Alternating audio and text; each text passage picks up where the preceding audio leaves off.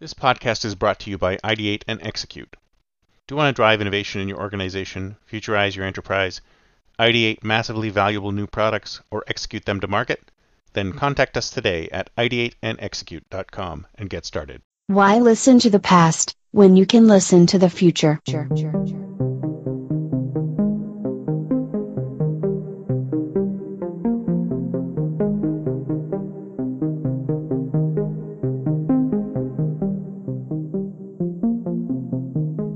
Welcome to the Think Future podcast, broadcasting from deep in the heart of Silicon Valley, California. We focus on innovation, startups, and the future, not necessarily those and not necessarily in that order. Here's your host.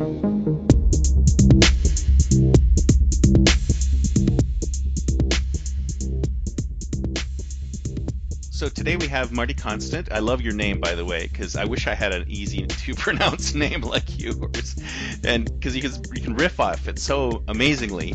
Uh, from what was the name of your company again? I'm sorry, it slipped my mind. Constant Change Constant is the name Change. of the company, and Right. it's Constant spelled with a K. Constant with a K. That's right. Perfect. Well, why don't you tell us a little bit about uh, what you do? Okay, I am a workplace futurist. And what that means is I concentrate on everything that has to do with the workplace. Right. Um, cultivating happy, profitable employees would be one of them, but really making certain people are prepped for the future as it's impacted by technology and all the other change that has come upon us. Right. Yeah, no, that's that's fantastic. I love I love both of those words together because, um, I mean, and and talking about a future, I think a little bit. All of us are futurists to a degree, right? Because we have to plan a certain amount ahead of time. Uh, but one of the one of the nice things about what you do is that you're you're basically looking at the way technology and culture changes over time and how these things affect people in the workplace, which is something that I I think that it's something that really needs to be looked at because I think our, our workplaces currently are kind of broken and they need to be worked on to make them better. And I don't think people really know how to do that yet because we're still going by our old systems of of doing things. And I don't think the the culture or the maybe human beings themselves have not really caught up to the best way of being able to work. Right, that's correct. Um, and to add to that, um, Chris, is that this notion of having expectations about what it Mhm. should be like versus uh, looking around, taking an assessment of what is going on, monitoring the change, and figuring out now how are my time and talents and technique going to be effective in this environment. So that that is from the perspective of the accountability of the individual. But there's also the other part of the accountability on the organizations and our educational institutions. Right. So do you think that something changed in 2008? I have this feeling that after the Great Recession, the contract between the employer and the employee changed.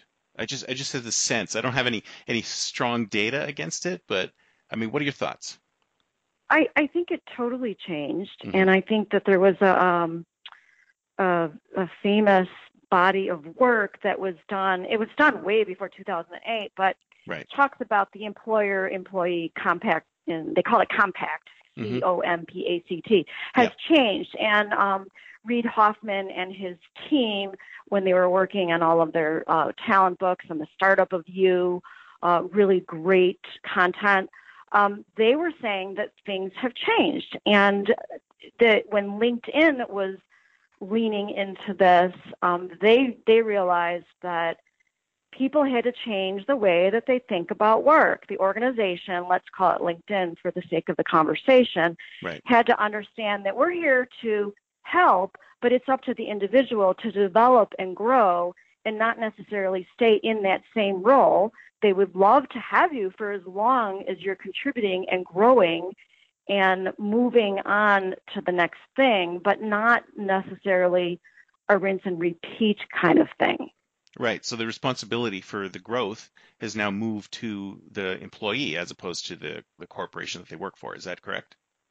That's right. It has moved. I, I believe that it's moved to the employee, but I think that there is a responsibility on the part of the employer. You're talking about what's broken. Yeah. When when education and training is made available to the employee base, I think the right type of training and education needs to be made available. Um, not necessarily that they're going to be spoon fed it, but when someone says, I'd really like to develop in this area, I think they need to be invested in the same way that someone that is on a track and that's a high potential person, um, where they're getting all this leadership training.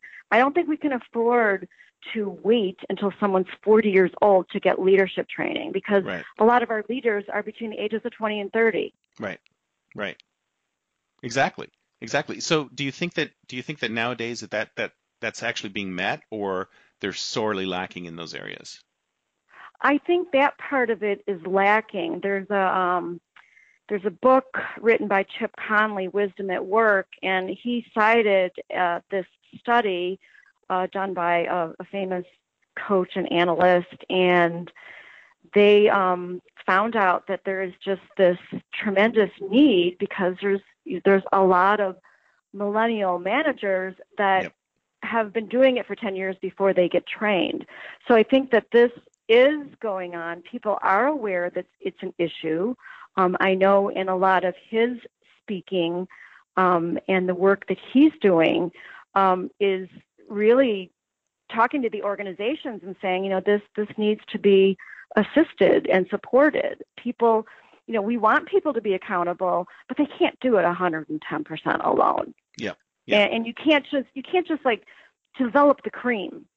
Yeah. What about the potentials that haven't really gotten any kind of attention because their personality structure is different and they don't command attention? Yeah. Exactly. Exactly. So it should be it should be uh, available for everyone to pick up. Yes, and I would even go so far as to say that this idea of coaching, um, it wasn't a big deal when I was coming up in business. hmm And now there's a lot of coaching that is available. In fact, it's a fast growing profession. Yeah, It's absolutely. needed. Um, I noticed when I was in business school, I went to a top tier business school. We did not get coaches assigned to the department. Mhm. I just gave a webinar last summer to a group of coaches all over the country from top tier schools um, on my topic, which is agility, uh, and how that's changed the workplace. And it it suddenly hit me. Oh my gosh! All of these schools have coaches that are on staff that are available to make these students and assist these students in being successful to reach their goals and to get the kind of work that they want to get Fantastic. that was not available outside of the counseling you know we had counselors i graduated in 95 from business school. Mhm. we had counselors. We didn't have um there was no, no, nothing as a coach. So i think Yeah.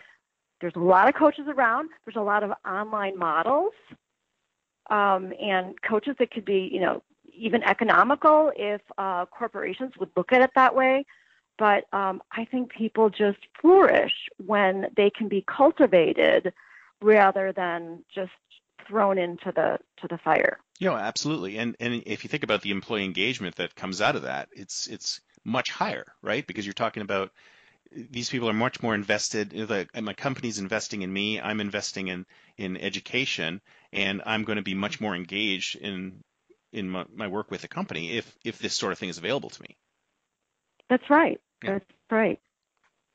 Very cool. Very cool. So, so speaking of an employee engagement, this is something that it's kind of it's almost like in some of the engagements that I've been under, there's a lot of I mean, there's certain areas within the organization who are really interested in improving employee engagement because we know we, there's plenty of studies out there that say employee engagement is at an all-time low, right?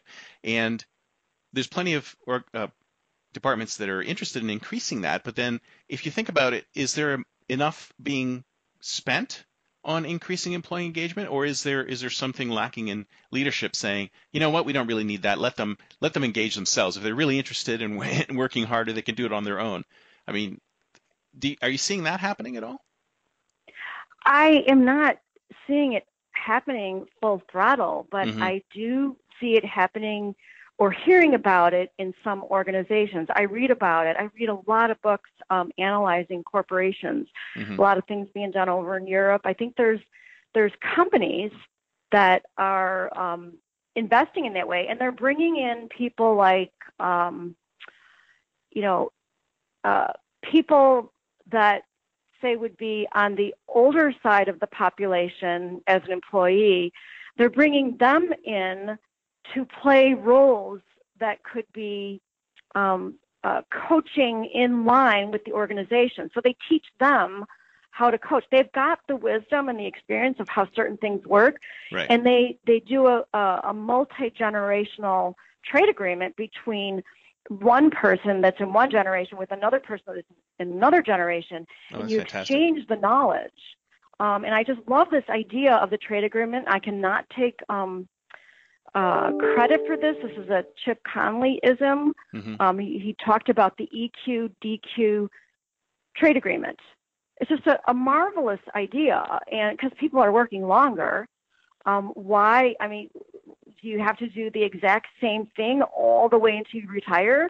Might Right. you take your vast wisdom of how things work and move into another role um, as as you're you know thinking about not retiring? Yeah.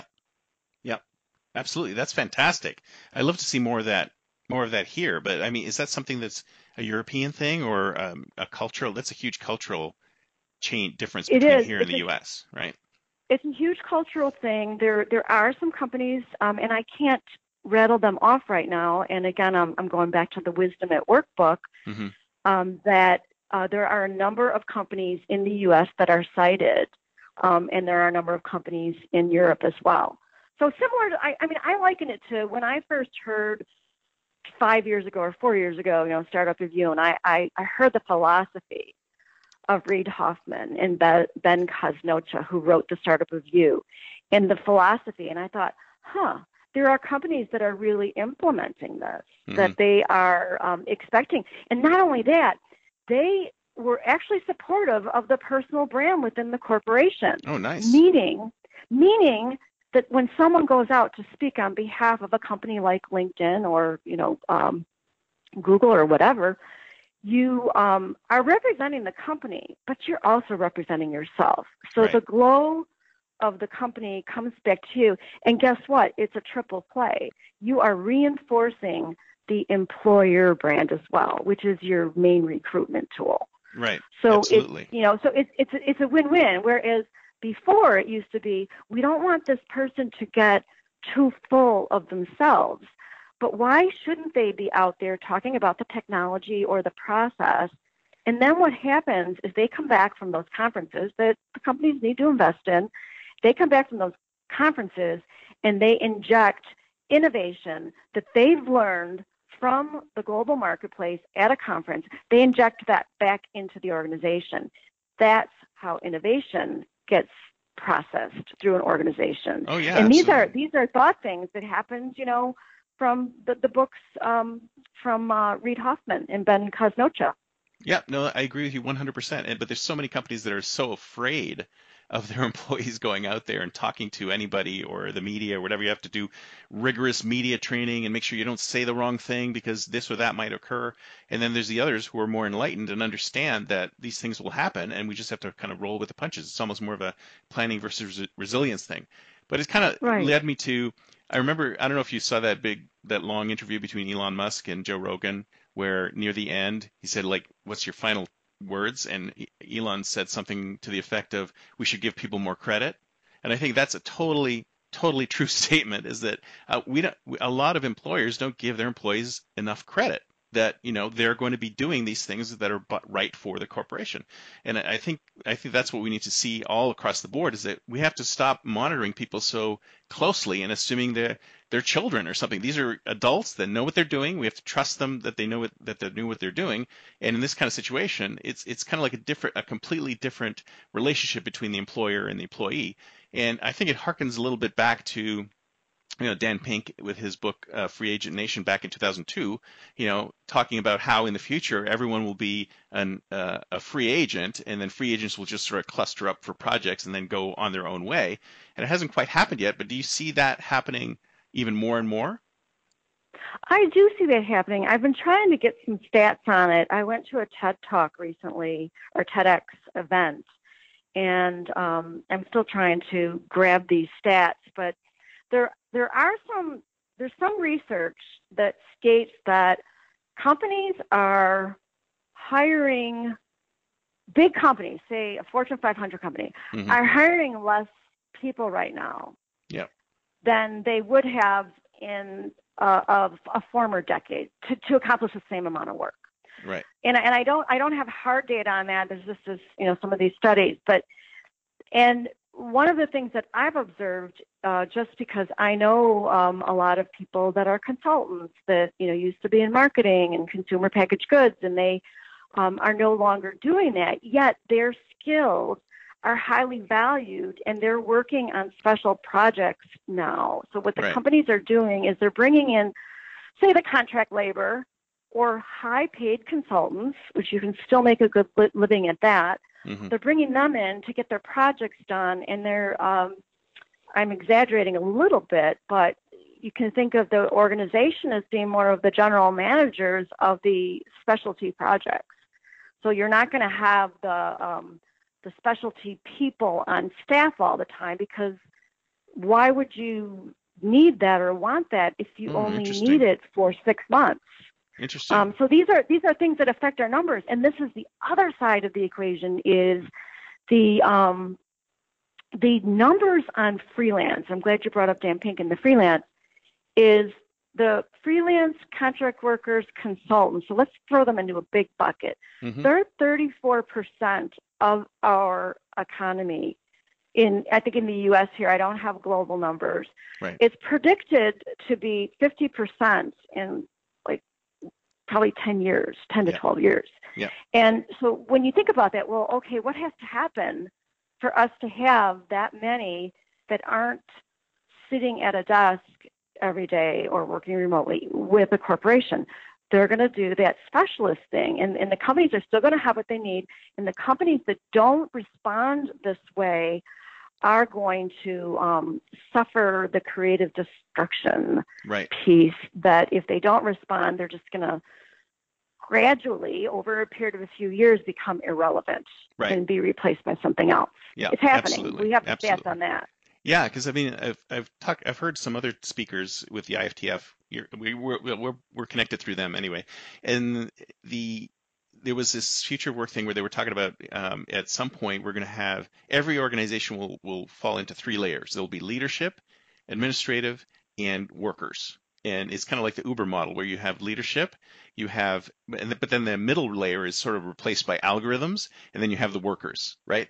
And then I think the one more thing that they talked about was sort of there's a special class of wizards that kind of work with the leadership to implement the algorithms.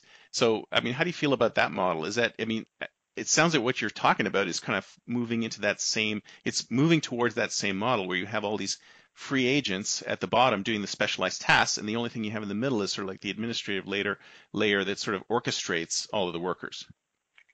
Well, um, the the operative word here is the algorithms. So mm-hmm. everything's being run by an algorithm. Um, just having finished the the Sapien book um, by Harari. Oh, fantastic book! Um, I love that book. It's just a fantastic book. But he talked about well, actually, it was his second book. It was a book about the future. Sapien right. was a book about how we got here. Homo Deus. How, how Homo Deus. Yeah, yeah Homo Deus. Awesome so I read the Homo Deus. I was just hooked on that one. Mm-hmm. And um, thank goodness for Audible. Oh yeah, and, um, that's that's exactly I can, how I, I can, read books too. I can read more, right? Even though I don't remember everything, but that's okay. I'm being exposed to really great content. But mm-hmm. he talks about these algorithms that, that that it's it's all about that, and it really it it really got me to thinking about. Um, I used to think only about algorithms at things like Google search algorithms. You know, I used to be very you know very black and white about it. You know, five years ago, and now when you think about everything can be distilled to an algorithm and things that can be distilled to algorithms and processes, um, most of them should be. Yeah. And so I think what you're saying is absolutely true. I would have to think more about the rest of that leadership, administrative. Um, I think some of that is similar to the, these specialists, but I really like your description of the wizards um, because everybody needs um, these people that have. I mean, this is the value of human human beings. Mhm. These these people that have these insights um, that can see the world in a certain way. I mean, certainly Elon Musk has some insights that the average person doesn't have. He's able to look at something and compile his view and apply it to something else he may or may not know and then do something disruptive Right. and that that kind of wizardry is very valuable to an organization that wants to stay relevant Right. so i like what you're talking about and i'd like to know more about it Okay. I'll I'll send you some info. but that Sure. so so in that in that kind of model, uh, we're talking about um, where do you see sort of like the future of the things that some companies are doing today, like things like the 40-hour work week? I mean, is it gone? Is it basically disappeared now that that that sort of thing is like a relic of a past age? i don't know but i will say my observation is companies that uh, have an element of trust they have a huge element of trust in their um, workers it, it's not going to be about our uh, hours and i Right. think those are going to be the progressive companies hmm um, it's been shown in some of those companies that are doing that that their productivity is going up. This is actually studies. I mean, I wish I was a, a PhD professor taking on one of these projects hmm that, that I would just take on and, and write a book like, um, you know, some of these guys like Adam Grant because they get Yeah. to study things. But um, yeah, I do. I do think that you know some of that is is happening. So that's dis- it's disappearing. It's Yeah. it's no longer a thing. And and then what about telecommuting? I mean, the interesting thing about telecommuting is that there seems to be sort of waves, right? There were waves of people going, okay, we're all going to be telecommuting, and then all of a sudden everyone's like, oh, pull back, pull back, we need to collaborate, and then well, let's back out again. So how do you feel about the future of that? I mean, from my perspective, I mean, we're all going to be telecommuting because the commute. I think there was a study that said that of all the things you spend time on, commuting is the absolute most hated thing. So I mean, It's like- how can yeah. we eliminate eliminate the commute from people's lives? Uh, Are we still moving that way, whether- or is there some back? if it's going back and if it's going back and forth, you know, there was that famous thing, you know, uh, Marissa Mayer said, "Oh, we're going to get people back in the office," kind of Yeah. thing. Um, I think that that's just a trend. I think the floodgates are open. Um, I think, um, you know, we're going to have to interview more of Generation Z. We know how the millennials feel about it. Um, they are not going to be tied to an office, and they are the people that are, you know, managing the the world. They, you know, it's they're coming up to manage the world. Um, so they will be making these decisions, and quite frankly, they have done more for quality of the work environment, things like remote working, because of their insistence on it. Yeah. Um, so Yeah. I think it's here to stay, and I don't. Uh, I mean, there's always going to be a slacker. I mean, we've all been on teams Sure. where the team gets the grade, but there's a slacker. Well, they're going to be a slacker no matter what they're doing. Yep. So they're right. going to be a slacker and the old world of hanging around at the water cooler and just getting into everybody's business and not doing their work. But the um, yeah, I I I, I think people, I I think um, was it uh, who just who wrote was it Pink that wrote the intrinsic motivation Mm, motivation 2.0? I think no, that so. wasn't him. I don't think so. Okay. I'm I'm I'm lapsing. Okay, but they talk about the intrinsic versus extrinsic motivation. Oh, yeah, and yeah, yeah. that yeah, so that um, when people are encouraged, encouraged or um, uh, you know helped to uh, behave in a way that um, responds to intrinsic versus here is uh, your raise for this year. You are valued at this X amount of dollars versus giving them like an incredibly juicy project that they are just motivated because it is a great project that their skills can shine on and they can um, gain exposure within their company because they have been successful on this really cool project. Right. Intrinsic motivation. That person is going to stay with the company. That person is going to give their heart to the company versus the extrinsic motivators, which, you know, salary is just one of them. Yeah. yeah. Um, that you know you do this it's like the classic thing you know allowance for the kid once you give a kid an allowance they will never do that task again without um, payment for that task. Yeah. Yeah exactly. Exactly. One great parenting lesson. Absolutely. yeah. Yeah so it's interesting you should say that. See because i mean i would say i totally agree uh, and if i were to start a company today it would be completely remote. It would be completely remote. Everybody would work from their homes, and you know, if we ever needed to get together, it would be extremely rare, extremely rare if we if we had to, if I were doing that. So, so what do you think about? Um, so this is kind of leading me towards when we're talking about free agency, and all these people are moving towards free agency. And there's this word which I absolutely hate called solopreneur that a lot of people are using. But do you find that yeah. people are going to end up being like that? Because I mean, there's a lot of people who say, okay, you know what, I'm going to do my job, I'm going to go home, and that's it, right? And I don't need to market myself. I don't need to sell myself. I don't need to manage my accounting. I don't need to do all these things that are outside of my scope. And I think what's happening is that uh, in this new world, people are going to have to be more solopreneur-y. They have to have more of those aspects in order to be able to sort of survive in in the world of work because you will have to sell yourself. You will have to do marketing. You will have to do accounting. You will have to do all these other things in addition to your core job just to remain sort of remain visible to your employers. Does that sound right? Totally is 100% right. Um, that's the premise of the startup of you that mm-hmm. you are a startup responsible for the marketing and the finance, all these things. Yeah. Um, and it also is very much in support of a fast growing trend that's been on the uptick for about 10 years is the growth of the personal brand be inside organizations. Right, right. So um, there's a value to um, a person in a department in Europe knowing about a person that's really talented at something that has to do, you know, that, that for their project.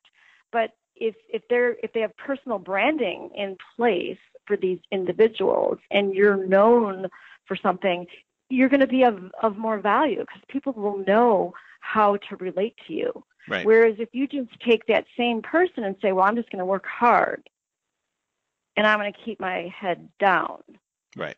Um, it's it's do people know that that's of value? Right. Maybe the boss, maybe a colleague that you know works with you, but what about somebody two projects over that if they knew about that skill or they knew about that magnificent brain, um, that they wouldn't want to um, collaborate with that team or that person. Yeah, yeah. So it is. It becomes one of the realities of the future of work is that you need to build your personal brand, whether external or internal into the organization, and all of those accompanying things need to be done, and you need to learn how to do those in addition to whatever you know core thing like you're a software let's say you're a software developer right you, i just want to do heads down javascript right? Well, you can't. You can't just do heads down JavaScript. You need to be able to build your personal brand within the organization so they know that you're more than just this heads down JavaScript guy because, well, you know, maybe that's your brand. Your brand is I can churn out JavaScript like crazy, but people need to know that. So you, the communication skills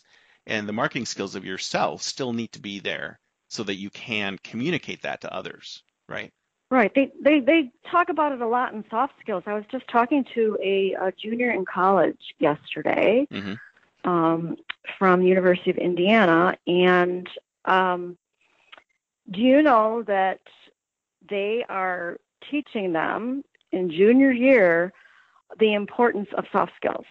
Mm. He's a finance major. Mm-hmm. The importance of soft skills. He's already gone through branding. He knew his five values already. Nice. Junior in, in college, really nice. I was nice. just thrilled to see this. What's the major? Um, um, finance. Oh, perfect. That's great. That's yeah, awesome. So, so I mean, but but they don't distinguish what major. Mm-hmm. You just you all get this. Um, so these are things that you know other people learn later on and say we never learned that. But uh, yeah, it's it's important. These soft skills, um, and, just the fact that it, that came out of his mouth, soft skills, the Gen Z, uh, that soft skills are really important. Mm-hmm. Absolutely. Yeah. So there's so one more thing. Talking about that. One more thing I want to throw out, then I want your your general opinion on things is.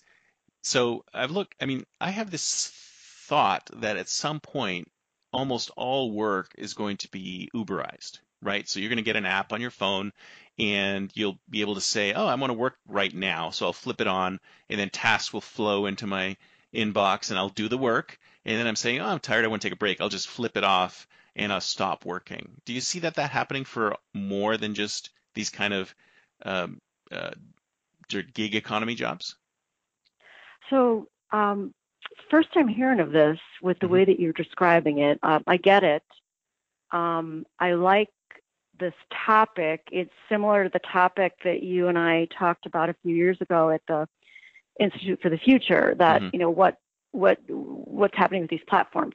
Um, and at that time, we were talking about a set amount of platforms. Mm-hmm. I, I think that's an intriguing idea. Um, I think uh, if you ask an average person, like, what do you want in your life? Like, you're working at a corporation or you're not working at a corporation. What do you want? Yeah. One of the number one things people ask for is freedom. Yes. Yes. It's more it's highly like valued than salary three. bumps, right? They'll take yeah, that. Yeah, it's like yeah, it's so why why wouldn't we be curious to develop that idea or that that prototype of an idea? Um, it's probably happening somewhere, but um, it's it's a great. I mean, right now we only have certain types of skills that access the, this, you know, this amount of, you know, maybe it's not work for hire, but it's projects. Mm-hmm. This is how mm-hmm. you get your projects. Yeah. I think that's a really intriguing idea. Um, and then, and then, what would really be cool about it is if you could actually self-select the projects that you are talented in and that you are attracted to, then you're not stuck in the wrong project in the wrong role. Yeah, yeah. Well, that's some of that stuff is actually starting to happen with Fiverr, right? You can actually say I'm available, I'm not available, so you can flip on your availability. Mm-hmm. So these things are, are are bubbling up in total freelance situation. So you've got the Uber, right. you got Uber, Lyft, Airbnb, not Airbnb, um, Postmates, uh, Amazon drivers, etc. It has this whole, whole thing where I can say, oh, I'm available, I'm not available. You're seeing it in in Upwork and Fiverr and stuff like that. Do you see it uh, bubbling into sort of like regular corporate space where I can say, oh, I have a project to implement this software. Let me go in and and and, and find you know 10 programmers that do this kind of work and I'll just you know send it out and then someone will someone will get a, a notification saying hey here's some work that you might want to do. Oh yeah, I feel like working today so I'll flip it on I'll flip it off. Do you see that bubbling into the corporate world or? I mean it's not hap- I mean we we see it in these lower yeah. paying jobs. Um, I don't I don't hear of it happening um, in in what the IFTF would call the savvy consultant. It's not in the savvy consultant realm yet. Mm-hmm, mm-hmm. Um, the one who really makes good wages, and I, and I got to think that it might have to do with this soft skill thing. Right. You know, if you're on a platform and things are just moving effortlessly to different people, you've got these really cool markets. Um, there there might have to be you know something more of the essence of who this person is and what their brain is like and you know how how they work with other people on a project um, on a virtual project together. Oh that's interesting. Because it's almost like you're telling you're saying that the people who liked kind of like just putting their heads down and working would gravitate towards these kind of things because it's kind of like uber is taking away the marketing sales uh, accounting aspect of your job and just saying all you need to do is drive I'm going to tell you where you pick up and where you drop off. Right. But all you need to do is drive. So it's almost like the people who prefer the I just want to put my head down and do the work will gravitate more towards these kind of gig gigs where that's all they need to do and then the other the the other stuff will stay away from that so there won't be that kind of uberization of these more higher level jobs because these people have more more more of the soft skills that they're able to right. work that way yeah and it might be a challenge and it, you just made me realize something that I heard last week was um, Amazon, um, of course, there's a shortage of drivers, Mhm. and um, for to get all this stuff done. My sister works for the post office, and do you know that she delivers um, all of the? She delivers the last mile out in the the far, let's say, the areas that are further uh, away from a city, Right. where it's more rural routes. Um, the po- United States Postal Service, at a very good rate, delivers the last mile of all of those companies for um, for uh, Amazon, FedEx, everything. Oh, yeah. They are they are the final deliverer. So Amazon is they're saying, hey, you know, we can't get you to work for us. Why don't we like you can set up as your own business to deliver Amazon stuff. So you won't really be working for us per se, but like you'll be an independent operator. Yep. And then you'll you'll turn it on however you want. You can make as much or whatever. So it's a variation on a theme. Yep. But they're trying to figure out we we need to get the stuff delivered. The post office, like, eh, I don't know if it's going to be a solution forever. Um, you know, because the contract's at such a, a, a low wage that the government's losing, you know, that government entity is losing money Yep. on that deal. Um, so they're they're trying to figure it out now. Uh, but Yep. but it doesn't go back to the thing that you're talking about about this. Um, you know, our friend Harari would say that you know a lot of things could be reduced to an algorithm, Mhm. but um, he also acknowledges like what you know there is a big question out there about what is the value that a thinking human being brings to an equation Exactly. Exactly. we sometimes have an over exaggerated view of the elegance and the or you know art of all of that is. Mhm. I I believe it. There's something special uh, when you're you're creating in this environment that is just totally blue sky. Oh yeah, yeah, no, absolutely, and I, I think we're going to end up doing the same sort sort of thing. I, I see this pattern in a lot of things. I, I see the pattern in music and et cetera. So where we see the new technology, we think it's novel, it's great. We start creating things by using this new technology, and then eventually we go, wait a minute, that sounds too, that's like too far out, and then we pull back. And I can see it, it happen in music, right? So music was originally all analog, right? And then all of a sudden we had synthesizers and we had all this digital stuff, and then music got really synthesizy, right? So it was really it was a lot of synthesizers going on, and we like it was unrecognizable to human ears. And then somebody said somebody figured out how to sample instruments, and now all almost all of our music is sampled instruments from you know from analog days. So if you think about it, it's kind of funny. It's kind of like we're using really modern technology to reproduce sounds that were generated, you know, when these instruments were first created. So, you know, the, when was the piano and, the, and all these uh, brass instruments created long, long, long time ago, but you still hear those in modern songs. So we're going to move forward technically, and then we're going to pull back. So I think the same thing's going to happen in, with work is that we're going to throw a bunch of stuff into AI and go, hey AI, you do this stuff, and then we're going to not like with the results, and we're going to say, okay, you know what, we need a, we need the human interface. So we'll be working with AI instead of for them in a lot of cases because we still need that human element to to be able to move forward. And I think that's probably where we're going to go. And I've that's where the spoken to- jobs are. I've That's spoken too long on are. that. I mean, no, it's totally. That's where the jobs are. When people, you know, there's this whole argument, and it's just gets so uh, emotional. Of, you know, the jobs are all going away. The jobs are all going away. Yeah. If you're agile and you think about, okay, what's happening in my life? What can I do to adapt to it? You're you're going to be this incremental evolution of an individual that by the time this all happens, you're already just going to be so valuable because you're going to be managing something or you're going to be doing something, you know, super creative. Uh, Absolutely. yeah, so it's it's that's that's where the jobs are now.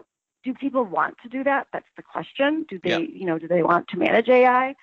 Uh, I don't know. I think it, it could be interesting and fun as long as there's an element of creativity in it uh, somewhere.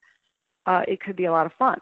Yeah, because I imagine these sort of human AI teams where the AI does what it's good at and the human does what it's good at or what they're good at, and and you you know the the sum is greater than the parts. So I think that's where the future work is going, and I'm hoping it's kind of an optimistic view. A lot of people are still saying what you said, um, but hopefully we're going to go in that direction. So, what are your thoughts? I mean, where are we going next? I want to hear I want to hear your sort of blue sky workplace futurist thoughts on where we're going.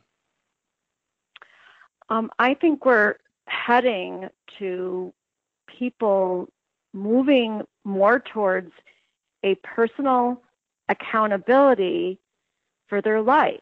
Mm-hmm. I think, you know, the, the book Design Your Life, mm-hmm. um, I think it's going to be a whole lot more about that and that we as individuals have that power to do so. Right. Um, so I think that's real big. I think, um, you know, the technology that we can't imagine right now and that we say, oh, you know, we don't really want that. I think it's going to become commonplace. It's like, who would want to go back to not getting things delivered to your house yeah, after exactly. the day before? You just did it on your app. Yeah. And you ordered it, and within 24 hours, it's at your house. We don't want to go back there. And no. and then who doesn't appreciate um, the algorithms that exist that understand the things that I like? Mm-hmm. I don't have to go to the store now. Stitch Fix delivers, you know, that it's, it, they've come to know me over time and they get me things that I've never seen anywhere. Yeah. And it's me. Mm-hmm. Like, who wants to go back to the labor that it takes to do all this other stuff? There's just, um, I think people are going to um, resist. I think people, um, I, the name of my business is Constant Change. I embrace change, but it, it, it makes me anxious at times. Um, so I'll admit to that. I'm human in that way, but I think that um, it, it's it's this adapting to change is what is going to be important. And I think people eventually they just evolve. And it's like. Harari says, it took few hundred years for us to get a certain kind of automation. And in the next 10 years, we're going to do what we did in 10 years, what we did in the past 200. Yeah. And so we are in for a wild ride. So if we do feel a bit of anxiety, I think that's probably a little normal because things are happening fast. But I think, you know, Generation Z and the ones that are behind them, their brains are adapting to that as well. Yeah. So we, you know, our brains aren't quite there yet, but we're doing the best we can um, to uh, have our brain, you know, use the wired brains that we have, and hopefully some neurons will connect in certain ways and help us to adapt, even um, as an older population. Yeah. Fantastic, fantastic. So that's great. Can you? So if somebody wants to get in touch with you, and by the way, I, I need all you to email all the links out to the books that you mentioned on the show today because I want to send them out to everybody. Um, oh, so sure. if somebody gets gets in touch with you, what's the best way? Um, the best way is um, I just redid my website. Um, nice. It is now mar- martikonstant.com. That mm-hmm. is M A R T I K O N S T A N T com. Mm-hmm. Uh, the name of the company is Constant Change, and the book that I published and I, I write about some of these things in there is um, Activate Your Agile Career. Nice. And that is on Amazon, um, and I'm already researching another one. Um, and uh, that book is actually being used at a uh, California University uh, this fall in the career development space. And Beautiful. I was, I you know, it's designing your life from Stanford professors is in a lot of universities. And just to know that my book is starting to make some inroads into there, it's not just for mid-career people, but it's also for the coming of age. Nice, fantastic. Well, that's great. Well, I'll get the links out in the in the in the show notes. And uh, thank you so much. It was fantastic. I love talking to you. I'll send you the uh, the things right now. And by the way, um, it's the book Drive, what I was talking about. Oh yes, Daniel Drive. That, I remember Drive. Intrinsic and extrinsic. Yeah. Definitely Dan Pink. I remember he's, that. he's phenomenal. Yeah. I love that guy. okay, so there you have Thank it. Thank you so much. Have a great one. All right. All right. You too. Thanks. Bye.